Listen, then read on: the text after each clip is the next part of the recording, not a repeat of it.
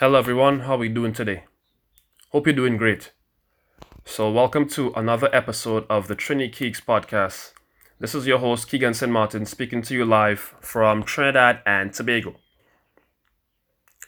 So, first, I want to say thank you, Jesus, for this uh, opportunity, idea platform, wisdom, and all of the tools needed to do this podcast. I ask that continue to be guided by your hand and your hand only. In Jesus' name I pray. Amen.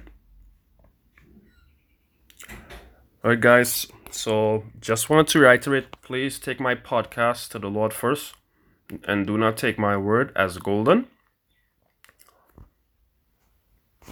Okay, so I'd like to say a prayer. So, Heavenly Father, thank you for this day. Thank you for all your mercy, grace, compassion. I ask that you continue to pour the Holy Spirit on me and those who will be listening to this podcast. Help us to manifest our faith in you throughout our lives. In Jesus' name I pray. Amen. So, guys, the topic for today is the person who demonizes you today is going to humbly ask for your help tomorrow.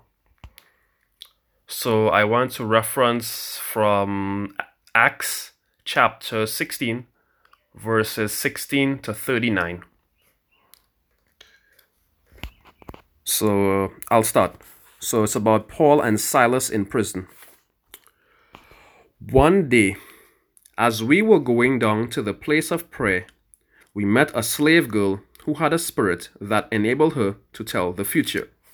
She earned a lot of money for her masters by telling fortunes. She followed Paul and the rest of us, shouting, These men are servants of the Most High God, and they have come to tell you how to be saved. This went on day after day until Paul got so exasperated that he turned and said to the demon within her, I command you in the name of Jesus Christ to come out of her. And instantly it left her. Her master's hopes of wealth were now shattered.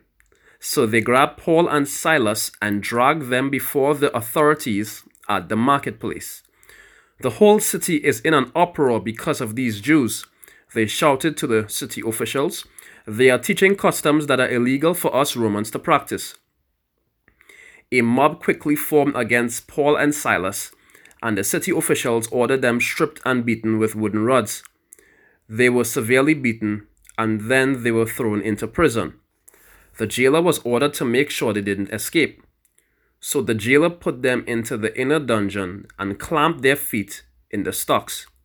Around midnight, Paul and Silas were praying and singing hymns to God, and the other prisoners were listening.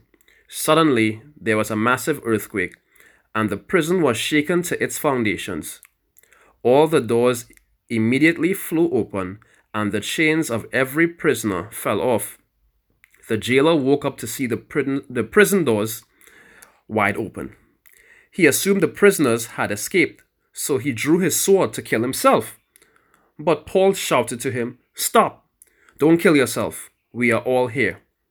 The jailer called for lights and ran to the dungeon and fell down trembling before Paul and Silas. Then he brought them out and asked, Sirs, what must I do to be saved? They replied, Believe in the Lord Jesus, and you will be saved, along with everyone in your household.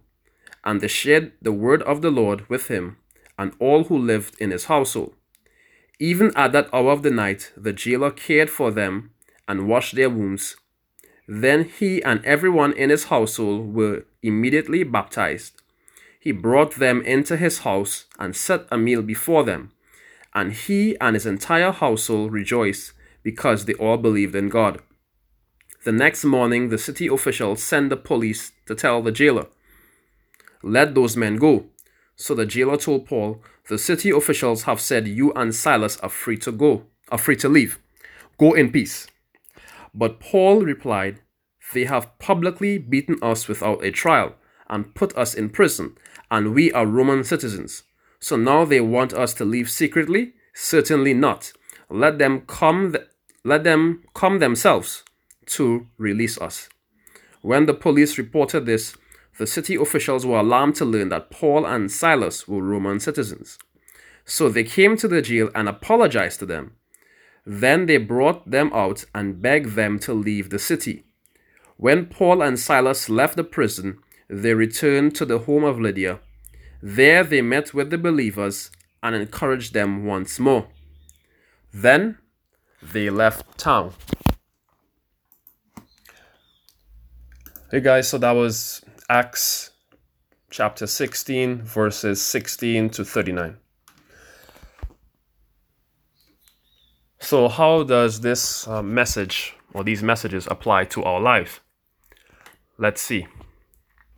So, with the cancel culture in our world today, there are people, institutions, and principalities calling on us Christians to be persecuted for standing up for God.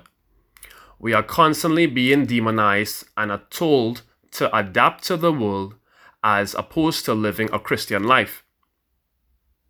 I am not throwing a blind, a blind eye to what is happening to Christians, but we have to be willing to help people in the right circumstances when they ask for it, as to, as to opposed to I'll repeat that. So I'm not throwing a blind eye to what is happening to Christians, but we have to be willing to help people in the right circumstances when they ask for it, as opposed to holding their past behavior against them.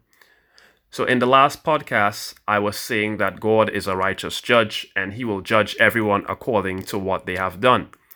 But we also have to be cognizant of the fact that Jesus died for all sinners. So, the same way He saved us, we have to save others as well. There will come a time when people who hate us because of their non belief and following instructions blindly will be asking for our help. So, the same way Paul and Silas were thrown in prison and treated with scorn by the jailer, when he saw the power of God on full display, when the prison doors were opened, we have to be willing to have the grace to help others.